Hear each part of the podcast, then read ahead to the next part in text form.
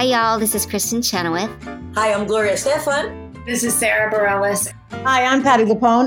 This is Lin Manuel Miranda. You're listening to the Broadway Podcast Network.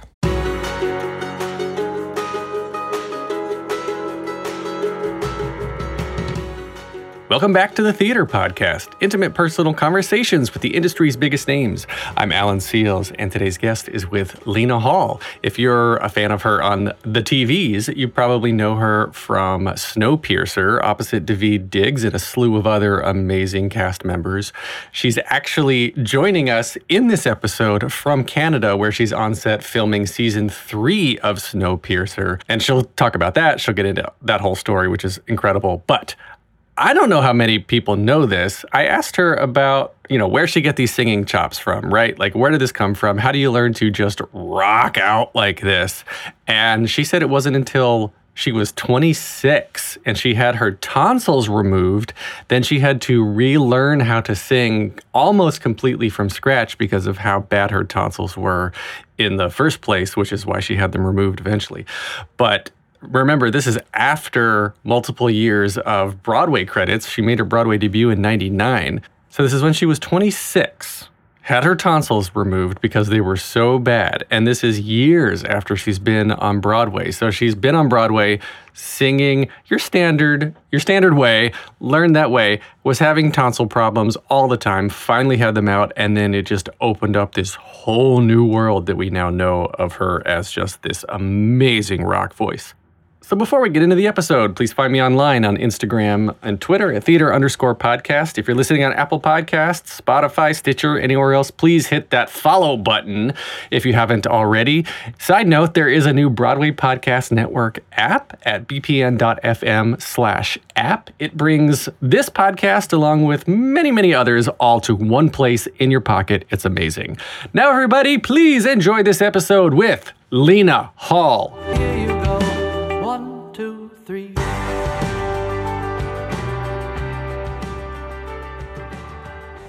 Today's guest is a Tony Award winner, having won the award for her phenomenal performance of Yitzhak in the 2014 production of Hedwig and the Angry Inch, which also garnered her a Grammy nomination for the cast album. She made her Broadway debut in 1999 in Cats, before a slew of other roles on Broadway, including 42nd Street, Tarzan, and Kinky Boots. She is a recording artist with two albums and 12 EPs to her name, and numerous TV and film credits, including Girls, Bojack Horseman, Sex and the City, All My Children, and can now be seen as the incredible Miss Audrey in Snowpiercer on TNT. Lena Hall, welcome to the Theater Podcast. Thank you for having me. I really, I am phenomenal, aren't I? I love how you said earlier that we can't shit talk people because you're too self involved. So too self involved. I, I, I, support that. Oh my god, so, but that's the actor's life. It just it's it's never it's it's literally never ending. Well, even when you're working, you're looking for your next job. So you're right. It doesn't it doesn't stop. And then you throw a global pandemic into all of this. You can't be feeling I mean, uh, well, you are working, I guess, cuz Snowpiercer, wait, are they filming now? You fil- you finished all your season 2 and then the pandemic hit and it just got renewed for season 3 now, but you haven't started yet, right? Oh no no no! I am in Canada filming season three currently. I had my first oh. shot. Yeah, I had my first day on set yesterday, which would be March eighth, and uh, and I am trapped in Canada. I am not allowed to leave. I'm not allowed to see anyone. No one's allowed to come and see me. I am here no until the kidding. end of July. They have you on lockdown. Yeah. Wow. So do are they doing everything because of quarantine? Are they doing everything with the whole season all in a in a bundle or do they and is that how they normally do it? Well, I mean, we're no, I mean, we're we're filming the whole season like we do in in one go, but each episode basically they break it down. There's 10 episodes. You know, every two episodes is a block and that block is directed by one person and the director of photography is different and so there's these different kind of people that come in and uh, so each block is directed by a different director so that the director has time to do pre you know uh, pre stuff production, pre production, and post production while the other blocks are going on. So, you know, they they're not just going to be like, "All right, we're going to film all of your stuff now for the entire season." No, I w- I mean, I wish, but no, that's not how it goes. And so, it's a big ensemble show, and there's you know there's a lot of moving parts and there's a lot of different characters. So I usually end up filming maybe once a week and having a costume fitting, you know, once a week. Costumes are the most key element for my character apparently and um and uh yeah so it's it's a light schedule very light schedule which for some they love but for me being a masochistic uh, Broadway performer, as we all know, uh, we do eight shows a week. We work, work our asses off, and we we add, and then we add to that. You know, we'll do rehearsals for other shit in the day, and like you know, auditions and uh, presentations and concerts, and we'll just add all that shit on top of it. It's like eight shows is never enough. It's got to be more. You know, more and more and more. If you're busy if you're busy you're living if you're not you're you're you're not living your life right that's kind of the mentality of broadway and so i've got that that insane work mentality where i feel like i am not doing a damn thing well how do you, how is that how is that uh, handled for you? I, I, mean, are you keeping busy with books? Are you writing? I, I, I personally too have trouble sitting still. I have trouble mm-hmm. just like I, I can't sit down and just watch Netflix. I have to be doing five other things while I'm watching Netflix. So for me, yeah. even at you know we're the same age, I, I still am w- trying to work on myself and be okay with silence and be okay just with myself. And I haven't had that in a long time. And yeah, I mean, I guess what are you doing? What are you doing to kind of cope with all this? Because it sounds like you're going a little stir crazy, and it's only day two.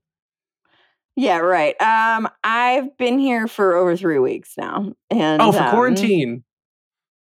Talk about yeah. so two weeks in quarantine, and then the minute you're out, it was like a costume fitting, and then a week later, I cut I got a set, and I was like, why did you have me here so early to film my foot? I don't understand. like, it's not like my feet are particularly beautiful. Uh, in fact, my feet are not beautiful. I have dancer feet. They're, if anything, I wouldn't want them to be filmed. Um, but you know, that such such as the so be it. Um, so be it. I'm working. I'm actually really happy that I'm working, but it is tough because I I am away from my husband and I'm away from my dog. I'm away from my house and my home, and um, you know, got really used to that having been trapped at home for a year um, and not trapped, but just because of the pandemic, you know, we were all mm-hmm. not doing anything, not working and home. And so I got real, real used to, you know, having my husband around all the time. And that was really nice. Uh, that's really, really nice. Um, yeah, to to cope with the time while I'm here, I have many things that I've lined up to do for myself. I'm going to do, I do virtual concerts, which is extraordinarily helpful for my life. Um, so I'm going to be doing a bunch of virtual concerts. I'm going to do an, some obsessed shows, you know, uh, I, which like share, like obsessed share, and like obsessed. Mm-hmm. You know, I'll do some obsessed show, and I'll let, I'll kind of let the general audience pick who who the next artist will be and um, as long as I know and love the artist, of course, uh, I'll, I'll, do it. And um, so I do shows like that, which is helpful. But you know, you're still at home. It's not in front of an audience. It's uh, like for me, it's very, it's very insular. Um, uh, it's a bit lonely, you know. But this is how I've been able to deal with the pandemic and deal with the fact that there are no venues is by making my home my venue and doing these shows on Zoom and connecting via video and all that kind of stuff. So that has actually been helpful, and there's been um,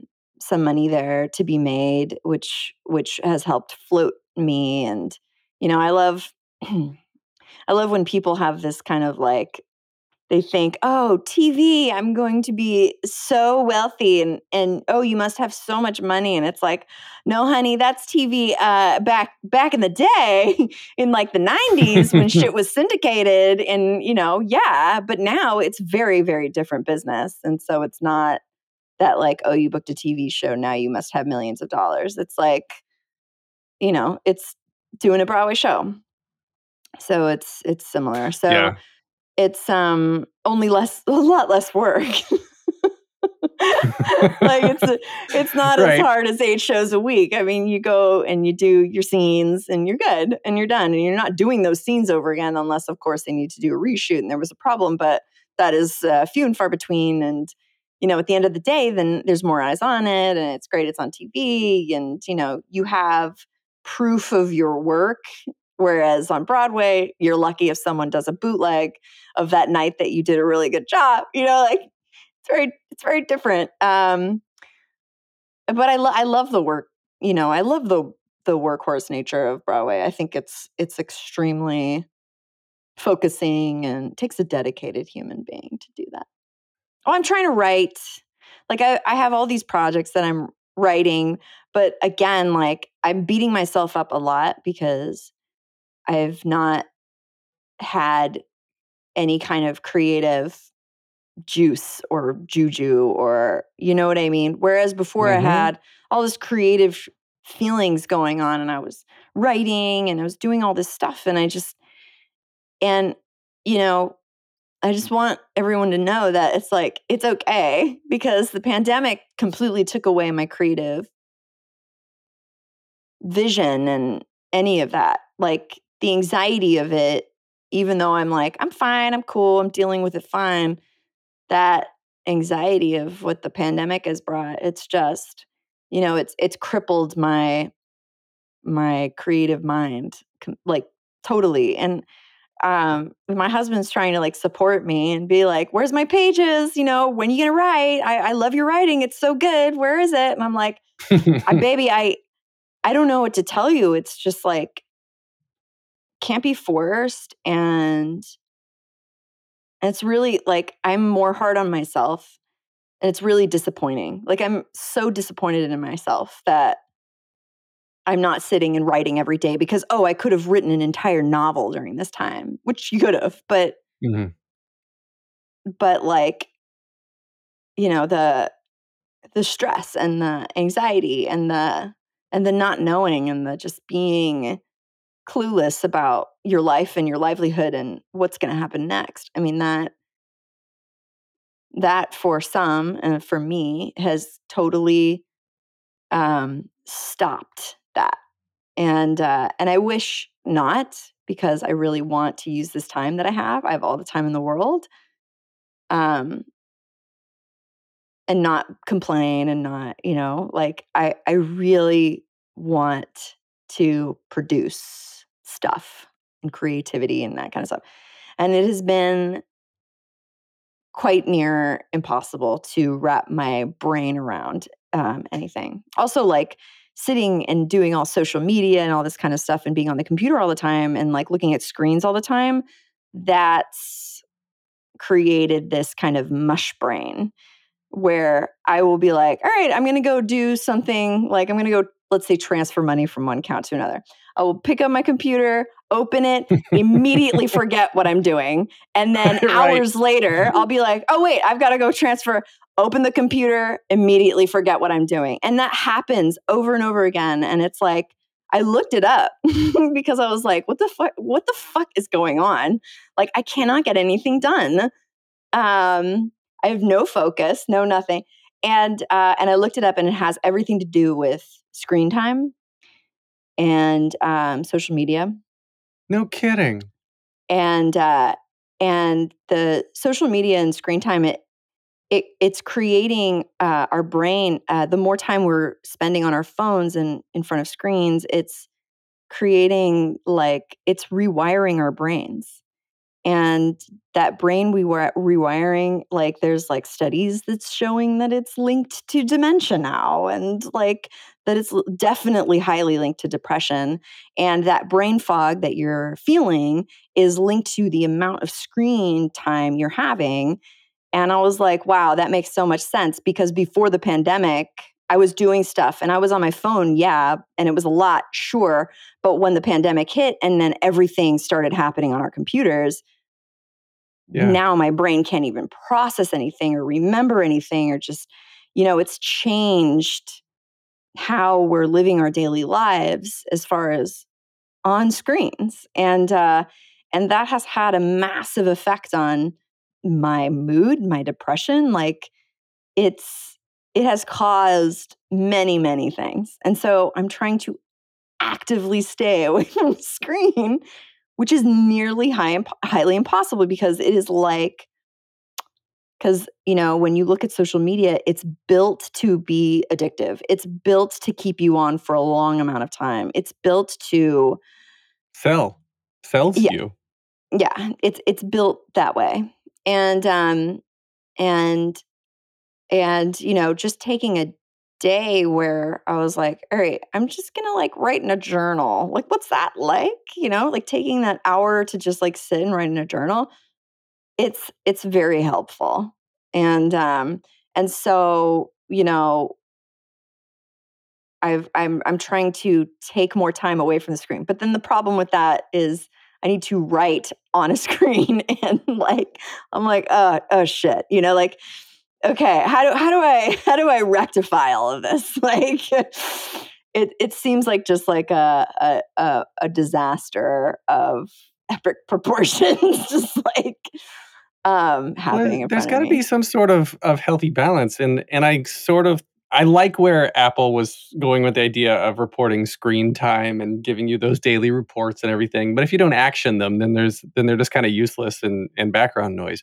But to what you said earlier, and I mentioned this before on the podcast that I forget now if it's dopamine or serotonin, but every time you get a like or a mention or a notification or like uh, I actually turned the vibration off on my Apple Watch because it triggers your fight or flight response in your body your nervous system reacts to it every time you get that little buzz.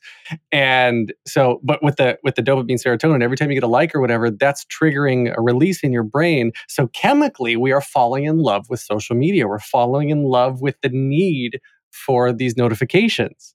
So you're right, right on target that if you that we're getting addicted to it and i think there's going to be this uptick of uh, uh, of withdrawal essentially when we're able to go back to the office or get back on stage when you know in between scenes in backstage are you just going to get on facebook again or get on instagram or you know whatever it is because that's what you have to do to feel good now?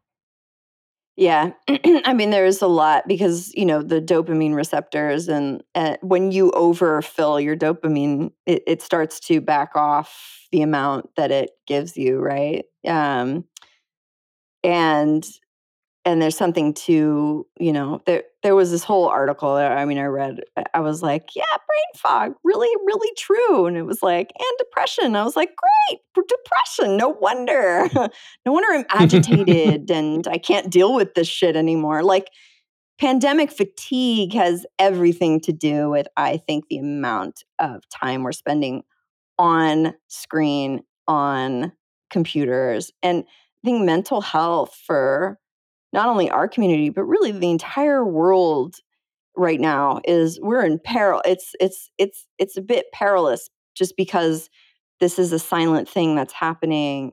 It's something that we have to do in order to work now because a lot of people aren't going back to the office they're staying on zoom and even that like that's i don't know if you get zoom fatigue or if you get fatigue from being in front of a screen for too you know like i i do and i feel it and and you know everyone is in this you know i'm not i am not alone.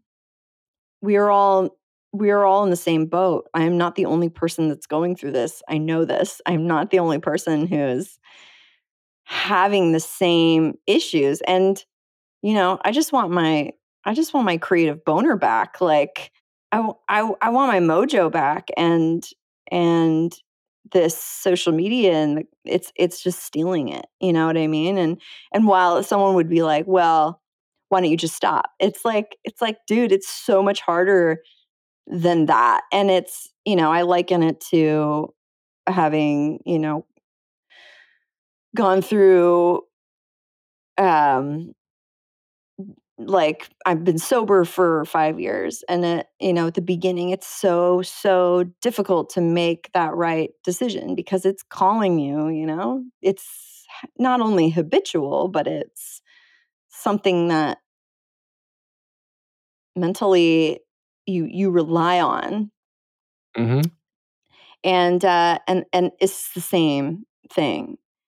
Um it's the same thing. So i find myself You getting trapped what I was gonna say if you don't if you don't check your likes, you don't check your notifications, then you don't feel good enough. You don't you like right now you get your self worth. One gets their self worth from this sort of thing, right especially if they're by themselves. I have friends who Mhm. live on their own and now for a year they've been by themselves no roommates no physical office to go into and they're just like i, I just i gotta get out i gotta you know do the the socially distanced meals with somebody just to have some sort of release and that's why you know when we're recording now even though it's an audio only podcast i'd like to look you in the virtual eye because this is some sort of a of a um, oxytocin um, yeah. so like the, the bonding. So we're you know as as herd animals we're supposed to be together.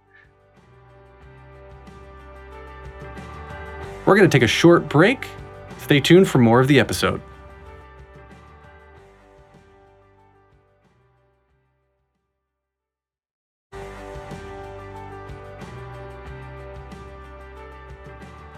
i want to go back to your creative boner because i want to talk about how you got your creative boner because your story your your story as a kid fascinates me from what I've been gathering what I know about you. So your mother mother let me see if I get yeah. So mother was a prima ballerina, now a yogi Mm. master. Father was a ballet dancer, choreo- choreographer, and co-artistic director for the annual San Francisco Ethnic Dance Festival. Obviously, parents are heavy, heavy into dance. yeah You are now heavy, heavy into singing and acting. So, where did what was your childhood like with these two amazing dance parents? I, oh, I was supposed to be a prima ballerina i mean that's kind of why i was born they wanted to just make another ballerina. Yeah you know i mean it was like i was born and and i took my first steps on stage and my first paid performance was when i was three and like you know my my dad had his ballet company and my mom was his prima ballerina so that's that and and i was born to be a ballerina and it was my path in life for for a while and i had a i had a long dance career um, even though I quit ballet when I was 12. Sure, But that I had had not very a- well. yeah, I had had a long dance career already, and uh, and my parents they were they were not interested in me quitting dance at all. So I had to continue doing it until I I left home essentially. And I mean, I'm grateful for that because it kept that skill going. Even though um, I saw my sister, my sister was in she performed with this like teen theater group in San Francisco, you know, and uh, and I went to go see one of her performances, and I was like, uh, yeah, I'd like to, I'd like to join that instead of doing ballet. um, so you know, so that's kind of how I got in because I, I always, you know, I always looked up to my sister, everything that she did because she's older than me, and and um, and so she basically piqued my interest in in musical theater. Um, but I had been singing since I was really young. My sister was in the girls' choir, and when I was seven years old, I was like I was seven years old. Um, my sis, my okay, so the Pope, Pope John Paul II, was coming to San Francisco to heard of the guy. Candles, yeah, to Candlestick Stadium, and my dad choreographed this whole dance to bring the Pope in, like you know, uh, to welcome the Pope in. So ballet, and then my sister was in the girls' choir, and they were singing for the Pope as well. And I was at rehearsal and I was just singing along, and someone heard me. And uh, one of the kids, there was like this little trio of kids that were singing for the Pope, right? And um, and one of them had to drop out. So they were like, "Well, she was singing," and so they asked me to do it. And so that's how, like, I just randomly, my first singing gig was for the, you know, seventy thousand people you know, at Candlestick Stadium for Pope John Paul II. And the funny thing is that, like, you know, my parents, they all called it the Pope Show. And, and it was interesting because he came to San Francisco, but I guess at the time, San Francisco was much more, it wasn't so, like, I wasn't raised um, in any religion. So, um, is it Catholicism that this is the Pope? Yes. okay, okay, good. Okay, great. So there weren't as many like Catholics like out waiting for the Pope. So they thought it was going to take the Pope forever to get to Candlestick Stadium, but there was not that many people waiting for him. So he kind of got there really fast. and uh and I think my dad's ballet, like they were in like the middle of the ballet and then they had to suddenly stop because the Pope was there, you know, and they had to move on to whatever the next part of the program was because uh, he got there so fast. Um, right, right. but like, you know, like it, it, it's funny to think of because my family, you know, my my my mom and my dad, they're they're hippies, very into studying religions and knowing about other religions, but like, you know, they were like the artist's way and and my mom like i was baptized in the church of light you know what i mean? So it's like you know like hippie hippy dippy and here we are like singing for the pope. Just like what's up? Like what's up man? Welcome what's up man? Welcome to san francisco. Um but like the house I grew up in, like my family, my family lineage on my dad's side, it goes seven generations back. Everybody was performers and magicians or artists of some form. And, you know, so it was kind of in my blood to be on this path, even though I wanted to do something else. Um, you know, I I didn't see dance as something that was for me as far as like something I wanted to do with my life. I but I did see um, being a lawyer or like a doctor or like an accountant as something that was interesting. Uh, and those um, are all um financially stable careers. Correct. Yeah. And I, I, I, I was kind of interested in that, but my parents, they were not, they were not supporting that in, in the way that one would need because to be to go to law school or to go you know to go be a doctor i mean that takes a dedication and it takes money and it takes it takes a major like academic dedication that my parents were not pushing me towards. They were pushing me into the arts thousand percent. I mean the biggest the biggest kind of i guess the the the, the biggest clue of that was when I was accepted into this like little like pre pre med summer school thing, you know, because I was good in chemistry and my my teacher was like you should go to this I've I've submitted you and you've been accepted to this like pre pre med thing, whatever. I was like, "Cool. I want to go and do that. Check it out." And uh, my parents were just like, "No, you'll do musical theater instead for free instead of us paying, you know, it was like $400 at the time to go to this summer school um, to see if I was interested in, in, you know, the medical profession. And that, you know, that that's really telltale of of how I'm here. Um, so I guess I always had the talent for what I do because I grew up on stage, dancing. Dancing is a form of acting. Singing, again, singing another form of act. You know, it's like it all comes together. It's all expression whether it's with your body, with your voice, or every, or you know, with, with your face with a camera that's super close. Um, it's all fairly some. It, it's it's all expression and creativity and expression that way. I think that someone can have the talent, but if they don't have the parents pushing and helping to push them into that whatever that may be then they've got not they don't have a very good leg up you know i had the leg up with my parents I didn't even know what I wanted to do with my life. This wasn't something that was even on my radar. Broadway was not on my radar. Well, when when did that come into play? Because your voice is. I was telling a friend of mine the other day. I was like, "Oh yeah, I'm to talk with Lena Hall," and and they were like, "Oh yeah, the voice is just insane because it's like pretty, pretty classical, classical train, train, and then just." Like just it's this rock voice that just comes out of nowhere that if i may say is not typical of a female voice either. So you've got this this incredible rock voice that only people like you and Tony Vincent and and Mick Jagger could do, right? Not even sorry, not Mick Jagger, uh, Bon Jovi. You know these great singers of of rock and and whatnot, and then the fact that it, it is.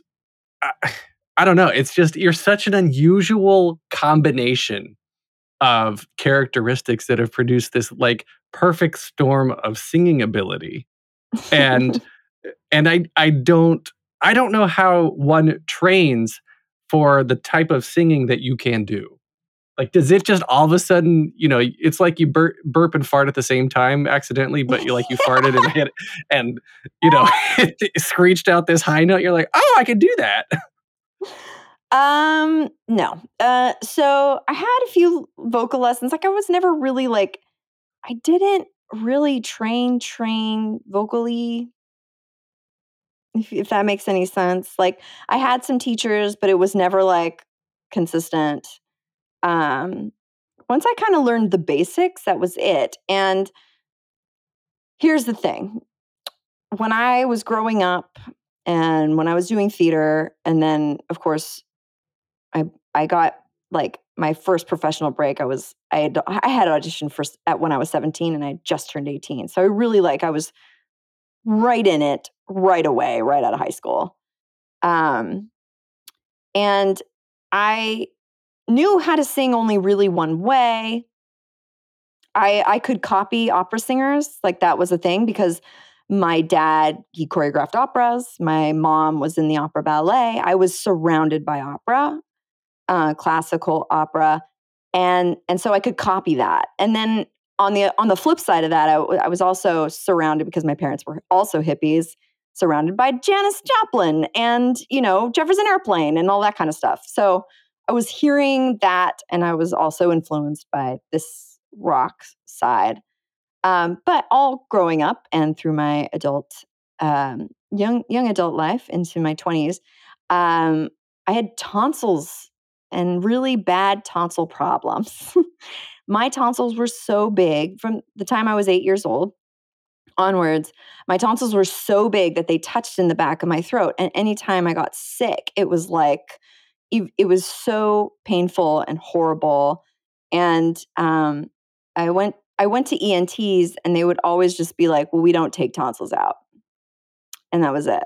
You uh-huh. know, and yeah, um, they they stopped taking tonsils out when we were kids um, because they were like, well, we shouldn't just automatically take tonsils out, you know, unless they're a problem. And right. in order for them to be a problem, you had to have strep throat all the time. And I never had strep throat. I always just had infections. And um and and they would just get you know inf- infected from like allergies or whatever um, so all through when I was learning how to sing, you know, I had these obstructions in my in my throat, and like the only time anyone ever took it seriously was when, and thank God I did this. I I was in Tarzan. We were in rehearsals. And we were rehearsing while they were building the sets. We were kind of in this big, huge warehouse space and they were like building sets while we were like jumping around and doing our thing and um and the sawdust or whatever was in the air caused some major you know problems and this like balloon filled blood filled abscess appeared on hanging off of one of my tonsils and i was like that doesn't look right so i went over to and i was having like problems like singing and And it, it had everything to do with the fact that it was swollen and infected. Like there were problems. And I went up to Shuler Hensley and I said, Shuler, does this look weird to you? and he fucking looked in my throat and he freaked out. He was like, oh my God. and he went to Tom Schumacher. he went to Tom Schumacher, our producer, and was like, You've got to look at this. So they looked in my throat and they were like, Oh my God. Um, so they literally called a vocal specialist instead of just an ENT, which is what I had been going to. I didn't know. They called a vocal specialist and they called Gwen Korovin. And um, she saw me right away, like literally that day. They were like, You're going. You're not here. You're going. You're going. And so I went. And she looked in my throat. She was like, You're a singer? I was like, Yeah. Like, How? How are you a singer? I was like, Well, I mean, you know, I don't know. I just this is what I know. And um, and so she said, Well, we're getting them out. So I had to wait a couple months because they wanted me to wait till after the Tony Awards. for for for me to get our ton- my tonsils removed, right? So uh, so I waited. I got them removed in July when I was 26 years old, and this is after this is my fourth Broadway show. Tarzan was my fourth Broadway show, so I'd been working and singing and with tonsils, and um, and after I got them removed, I had to relearn how to sing because I did not have this tension and obstruction anymore.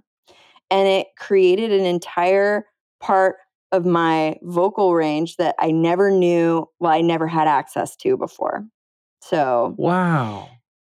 So, if so, at 26, now I have a chance to restart essentially and I have my old habits.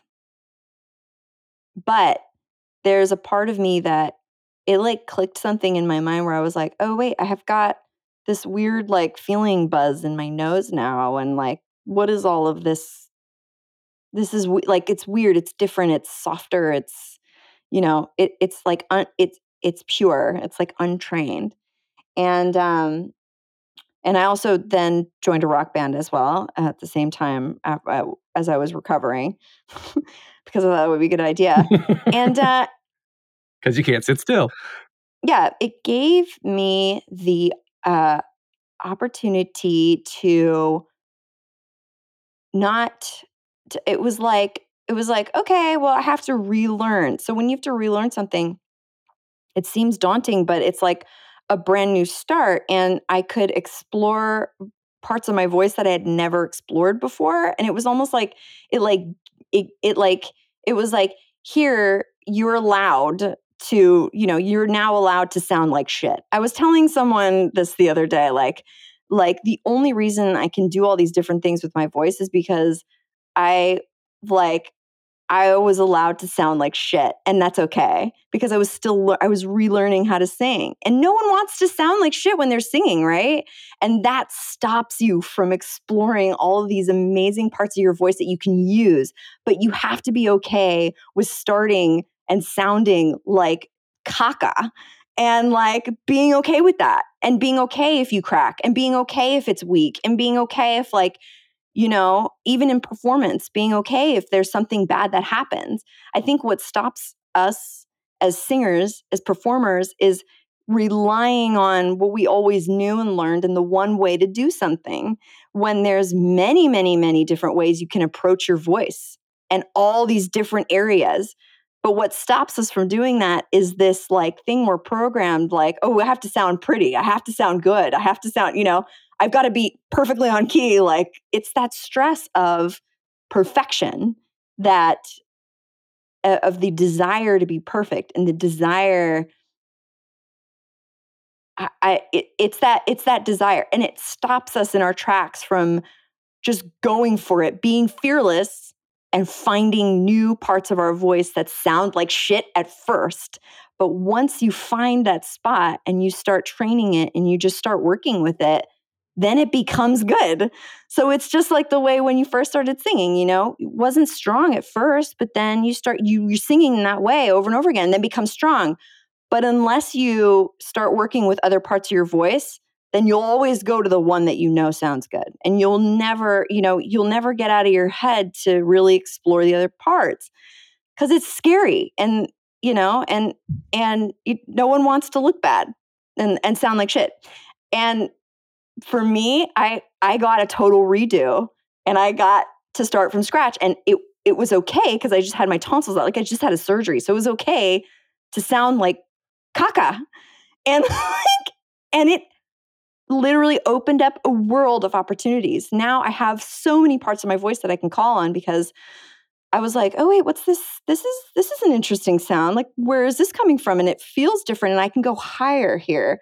Like and I can belt way high when I'm up in this area and it's like totally weird and you know, it doesn't sound good right now, but like what is that? You know, like I became so curious with all of these different parts of my voice that it worked to my advantage and now now i you know i've got versatility essentially i'm i'm fascinated by all of that and now you're making me want to go have my tonsils removed because i still oh, have oh, no, mine no, no. it's not if, if they're huge get them removed. If they're a problem get them removed. If they're not then that's not the issue it's mental. It's that mental yeah. blockage of of going to the same spot you know and and and and like it's like good it's like it's like when you get off just try seeing like just try exploring weird parts of your voice you know do you ever make weird sounds? Do you ever laugh weird? Do you ever laugh like cackle or you know all like, the time.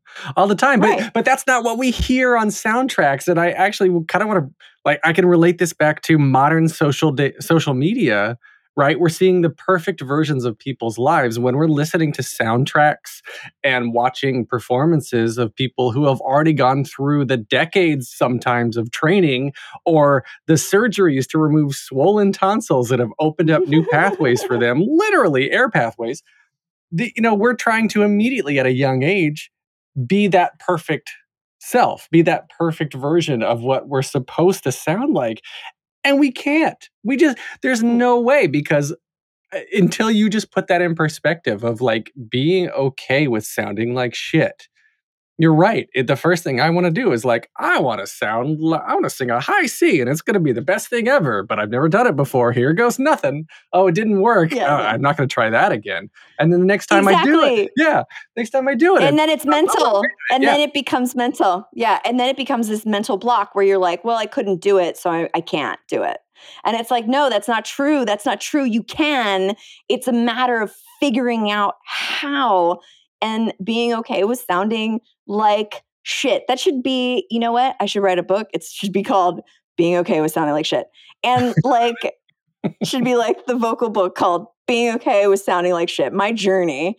And my journey and, through and shit. not only, yeah, my journey through sounding like shit. And, you know, not only that, and of course, I, I sound like shit all the time.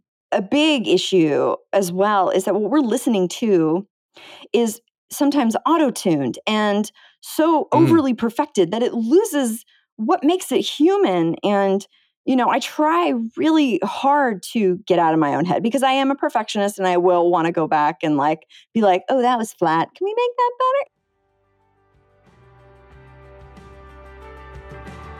We're going to take a short break. Stay tuned for more of the episode.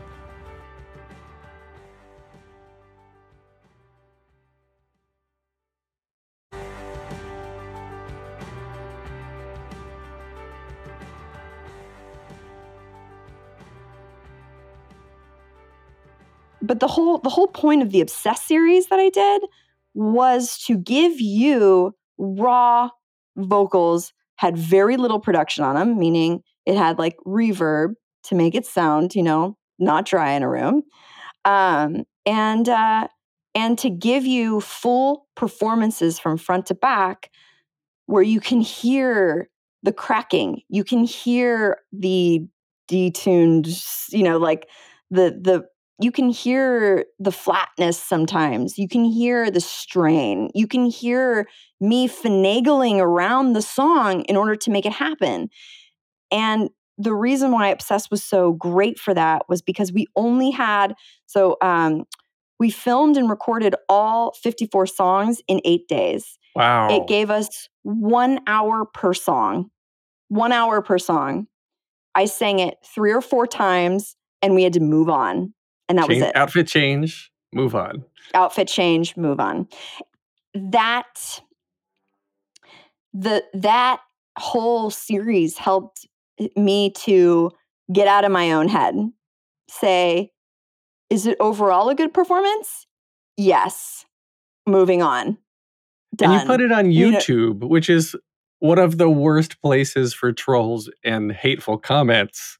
And oh, Well, everything, I mean, of course. Right? And everything I looked at. I mean, I am obsessed with You're Obsessed. I'm glad you brought it up a couple times. Um, it's just phenomenal, and like you're covering Muse and Radiohead and these these these stereotypical male rock songs, and you just you slay them. And and it, uh, do you change the key at all, or is it the original key? I I don't I didn't compare it enough. Depends. It just it just depends on the song. A lot of Muse songs are pretty much really close to female key, um, but some of them needed to be raised just because Mhm. the low end was a little too low. But um, uh, like Radiohead, another one that's really close to being good for a female key, um, maybe raised a tad.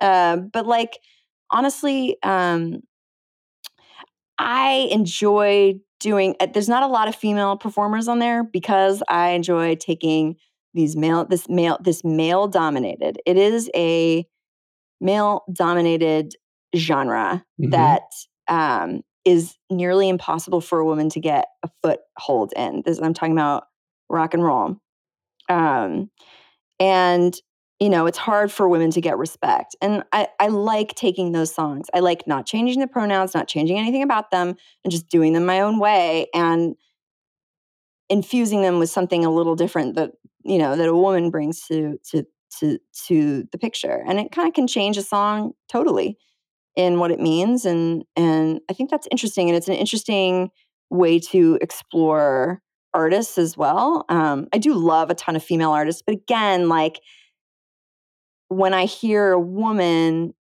and they're kicking ass i don't feel i need to put my own spin on it because to me it's perfect. I think pink is perfect, but I had so many people being like, do pink, do pink, do pink. And I was like, fine, I'll do pink. Because the comparison, there's like the comparison, you know. But like, but I think pink is perfect. And I didn't think that I needed to instill any kind of Lena Hall into pink because she's amazing, you know, and the cranberries too. I did the cranberries for my husband, like because my husband's huge cranberry fan and um, that's our our wedding song is dreams and like you know i did it as an ode for him. Um, but all the other artists that i chose all male uh, because i felt like giving them the, this male dominated area a female spin taking their songs and giving it a female spin um, and and breaking them down into their basic parts it's like it's it's it's it's more interesting you know um, I again, like- enjoyed them. I enjoyed them because they're the, instrumentally they're they're stripped down, as you said. Um, Mhm. it's very and it- it's for me. As I agreed with one of the comments. It was like I think it was uh, it was one of the Muse songs, that they said they said this is the first time I've ever been able to understand all the lyrics. And yeah. I was like, yeah, because I am because you're actually you're acting it. You're performing this song, and it's there's not all this extra crap. And not saying that the original versions aren't bad or bad, right? But like it's right now. it's presented in a way, however you Lena Hallify it, it's presented in a way that actually sucks. Like I found myself, I was just being sucked into watching you discover the words uh, seemingly for the first time. And I think that's kind of like combining the combining the Broadway, you know, making it fresh eight times a week, right? So you're you're taking the onstage talent skill and putting it with these classic rock songs, and it just works. Like, are, are you doing? Ooh. You're going to do more you. of these, you said, in quarantine. Are you gonna- I want well, I want to do more. I'm doing shows, so live shows. Um, but I want to do an I want to do like Obsessed season two. You know what I mean? Mhm. Um, but that it, you know, I was lucky enough to have the first season was backed by um, Warner, uh, and then it was supposed to air when Snowpiercer was first airing, and and then it just kind of dropped off, and it was just like it's not really it's not really viable for us to do this. I was like, I understand. but now, now that Snowpiercer is now that I'm having more of a hold, and Snowpiercer actually used one of my covers in they used two of my covers actually in in Mhm. season two. Um, they like took one that was just for YouTube, and then they took one of the Obsessed covers and they put it in episode five in season two, which was really cool. Like now that that's happening, I think now it's more of a viable thing. Um, and uh, I could probably get maybe a different company on board, but um, it does require a bit of money. like it's not, it, it, it was not a cheap endeavor. Um, but it was extremely interesting um, for me, at least, exploring these artists and uh, and yeah, seeing the words sometimes for the first time because I'm not a lyrics person. I am I am a melody kind of person, and to be even more specific, I'm a bass person. So when I hear a bass line, that's really what draws me into a song first, and then it's the melody, the vocal melody, you know, followed by the instrumental. Last thing, lyrics, very Right. last thing.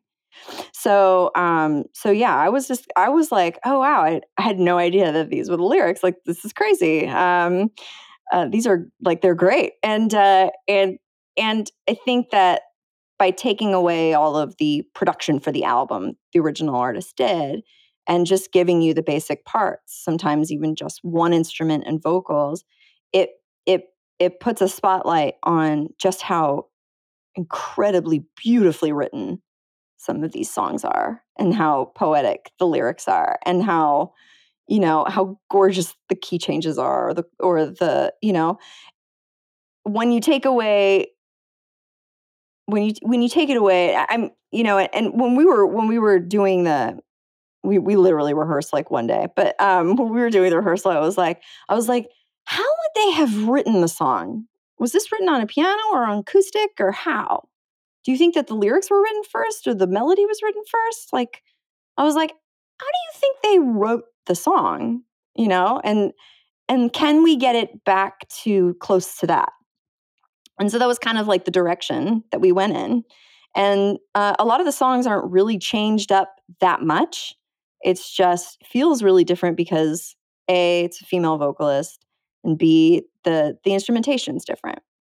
Um you know and so it it's really you know it was really more about interpretation and and kind of bringing it back to its basic part because i did i did do it because i wanted to celebrate the artists and not just be like i'm going to do your song but you know it was like more about celebrating the artist and also the songwriting and and putting that more into focus and that i think that we we really achieved that well I agree. I agree, and I I really hope that you can do you do some more some more originals like a season two of Obsessed because they're just so good. So yeah, for everybody listening, go to your. We'll have the link in the show notes, but um, it's on your website, of course. Uh, that's a whole channel for your for Obsessed too. But you've got you've got them on your personal one and then the Obsessed one. So there'll be links Yeah. there.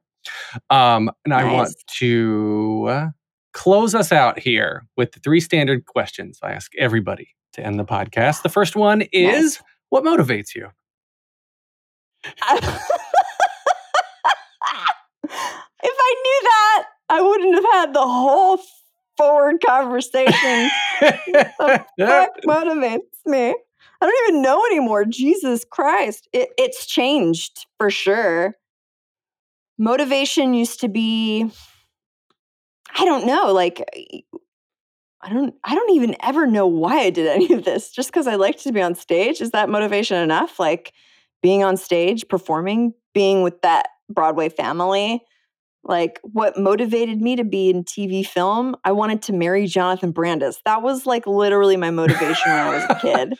I was straight and I wanted to be Jonathan Brandis. I am straight, wanted there to be Jonathan go. Brandis. You yeah, see, yeah. because we're the same age. See, there you yeah. go. And seaQuest, um, seaQuest, man. Seek- shut the fuck up.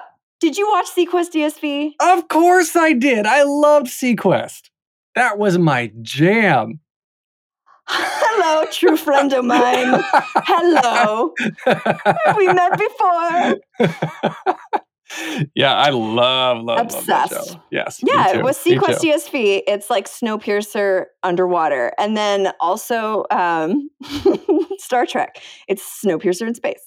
Uh, I watched kidding. The I Next mean- Generation and X Files. Those were my yes, those were my things. X Files, baby. Next Gen, and then next yeah, gen you all lost the way. Yeah, Will. Wheaton. Next Gen. Wil Wheaton. Will Will Wil Wheaton. Will- Wesley Crusher. Oh, I didn't like him as much though as Jonathan Brandis. But yeah, Jonathan Brandis was like, that was my whole motivation for wanting to be in TV film for a long time until I found out that he had died. And then I was like, oh no, like, oh no, um, that's sad. That's Yeah. that sucks. Like there goes my there goes my childhood dream, right? But um Right. now now what motivates me is to kind of like I think telling stories really interesting and and and and I like telling story, but I like telling the story of of of the anti-hero. I like telling the story of the person who's does not have their shit together. The person who is trying to figure out their life and and not succeeding well. Like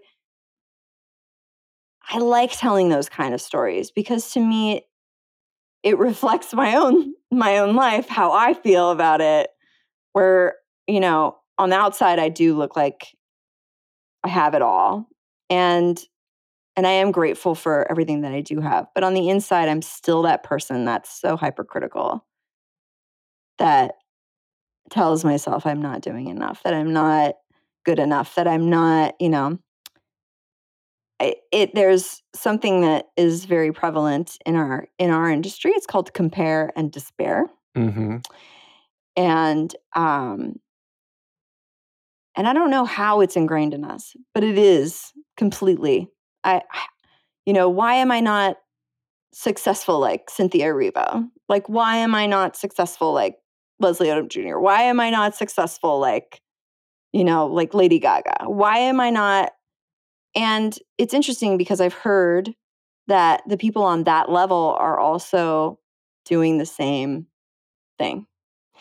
And uh and and it's interesting to tell stories of of of people where how I actually really feel about you know myself. I mean, I feel like most characters that I play are are kind of a mirror into how I'm feeling about my life in current moment. and um so I mean that's that's a motivation to do it because I think it's because I find it to be a challenge and find it to be very all Uh, it takes all it takes is one is one thing right? And and like look at leslie odom jr was in one of the biggest flops on broadway ever leap of faith right? So that opened and closed just like that. And that he's only got three broadway credits. Ha- hamilton's his third one. Rent was his first then leap of faith.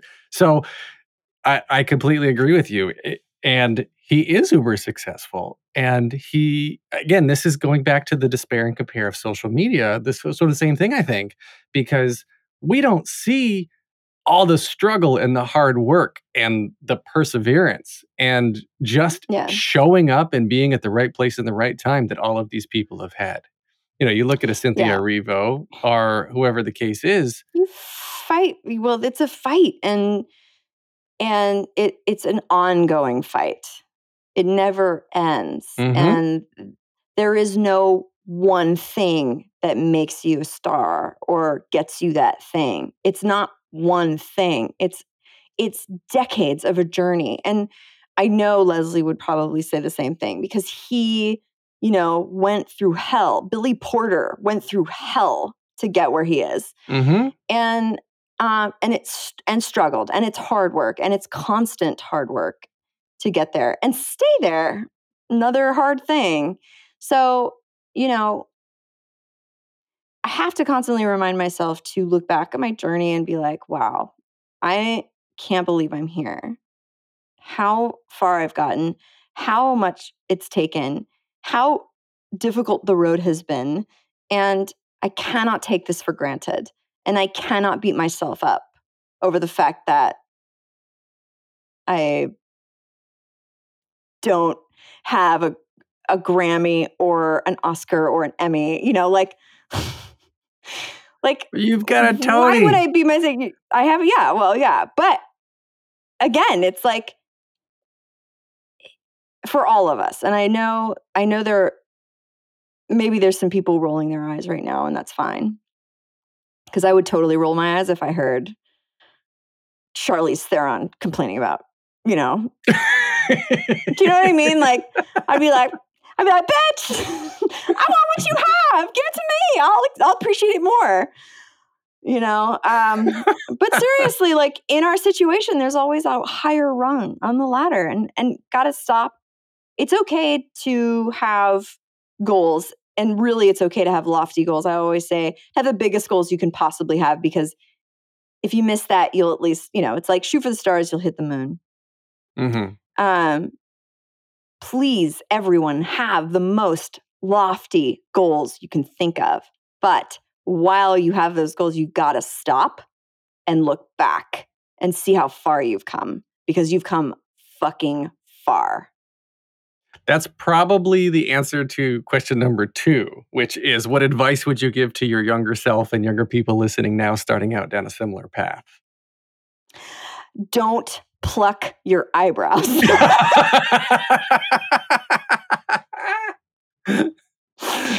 In the 90s, it was hmm. cool to have super thin eyebrows. I regret it.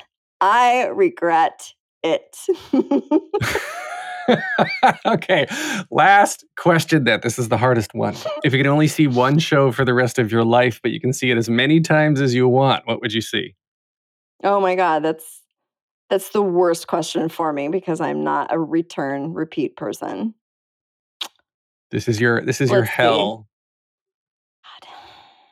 Sh- show, TV show, any show, movie, Any anything? show. Any show.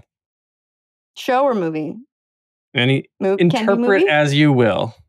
okay, sidekicks with Chuck Norris and Jonathan Brandis. I can watch that literally. That is No, the only need thing to- I could possibly watch over and over again. I need to go back and watch seaQuest. Well, I'm going to finish Snowpiercer and then I'm going to go watch seaQuest. Okay, good.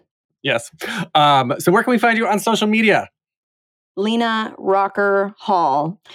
Um, you can also on Twitter, same. Uh, Facebook, never on. And I'm really rarely on Twitter. Really, I'm on Instagram mostly. I'm also on Clubhouse, Lena Rocker Hall. I do Saturday mornings, Mm. and then uh, and literally talk about whatever. It's it's not it's not anything that's supposed to be structured. It's supposed to be you come and if you have a question, you can ask, and that will just turn into talking about tons of stuff with someone. So those are fun. I'm going to follow then- you. I'm on I'm on the clubhouses too. Oh, nice.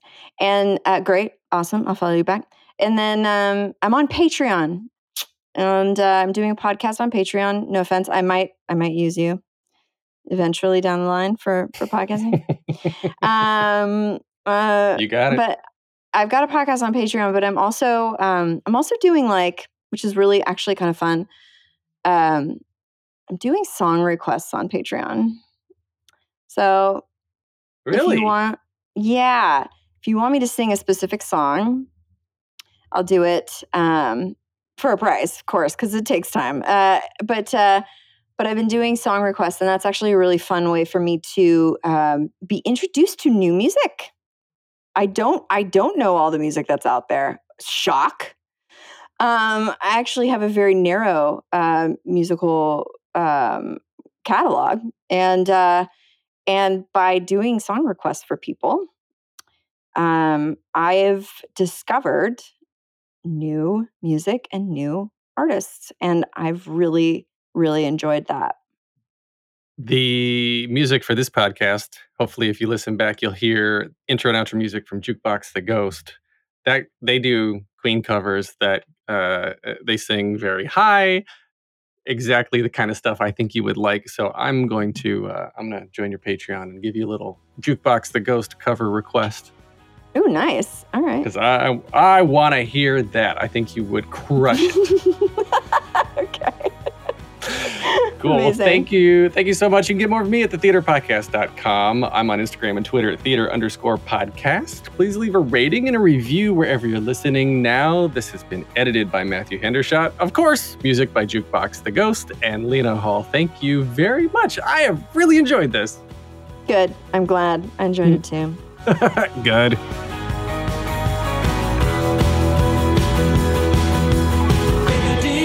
make the world a little colorful. Hey, it's Leslie Odom Jr. here on the Broadway Podcast Network to tell you about the Rise Theater Directory, a program of Maestra Music. Rise is a national online resource designed to connect and empower backstage and administrative and creative theater professionals from underrepresented backgrounds. If you work or aspire to work in the theater community, this can help you find your next project. And if you hire theater professionals, search the Rise Theater Directory to find your next team. Create your profile now and get more information by visiting risetheater.org. That's theater with an R E R I S E T H E A T R E dot org because only together we rise.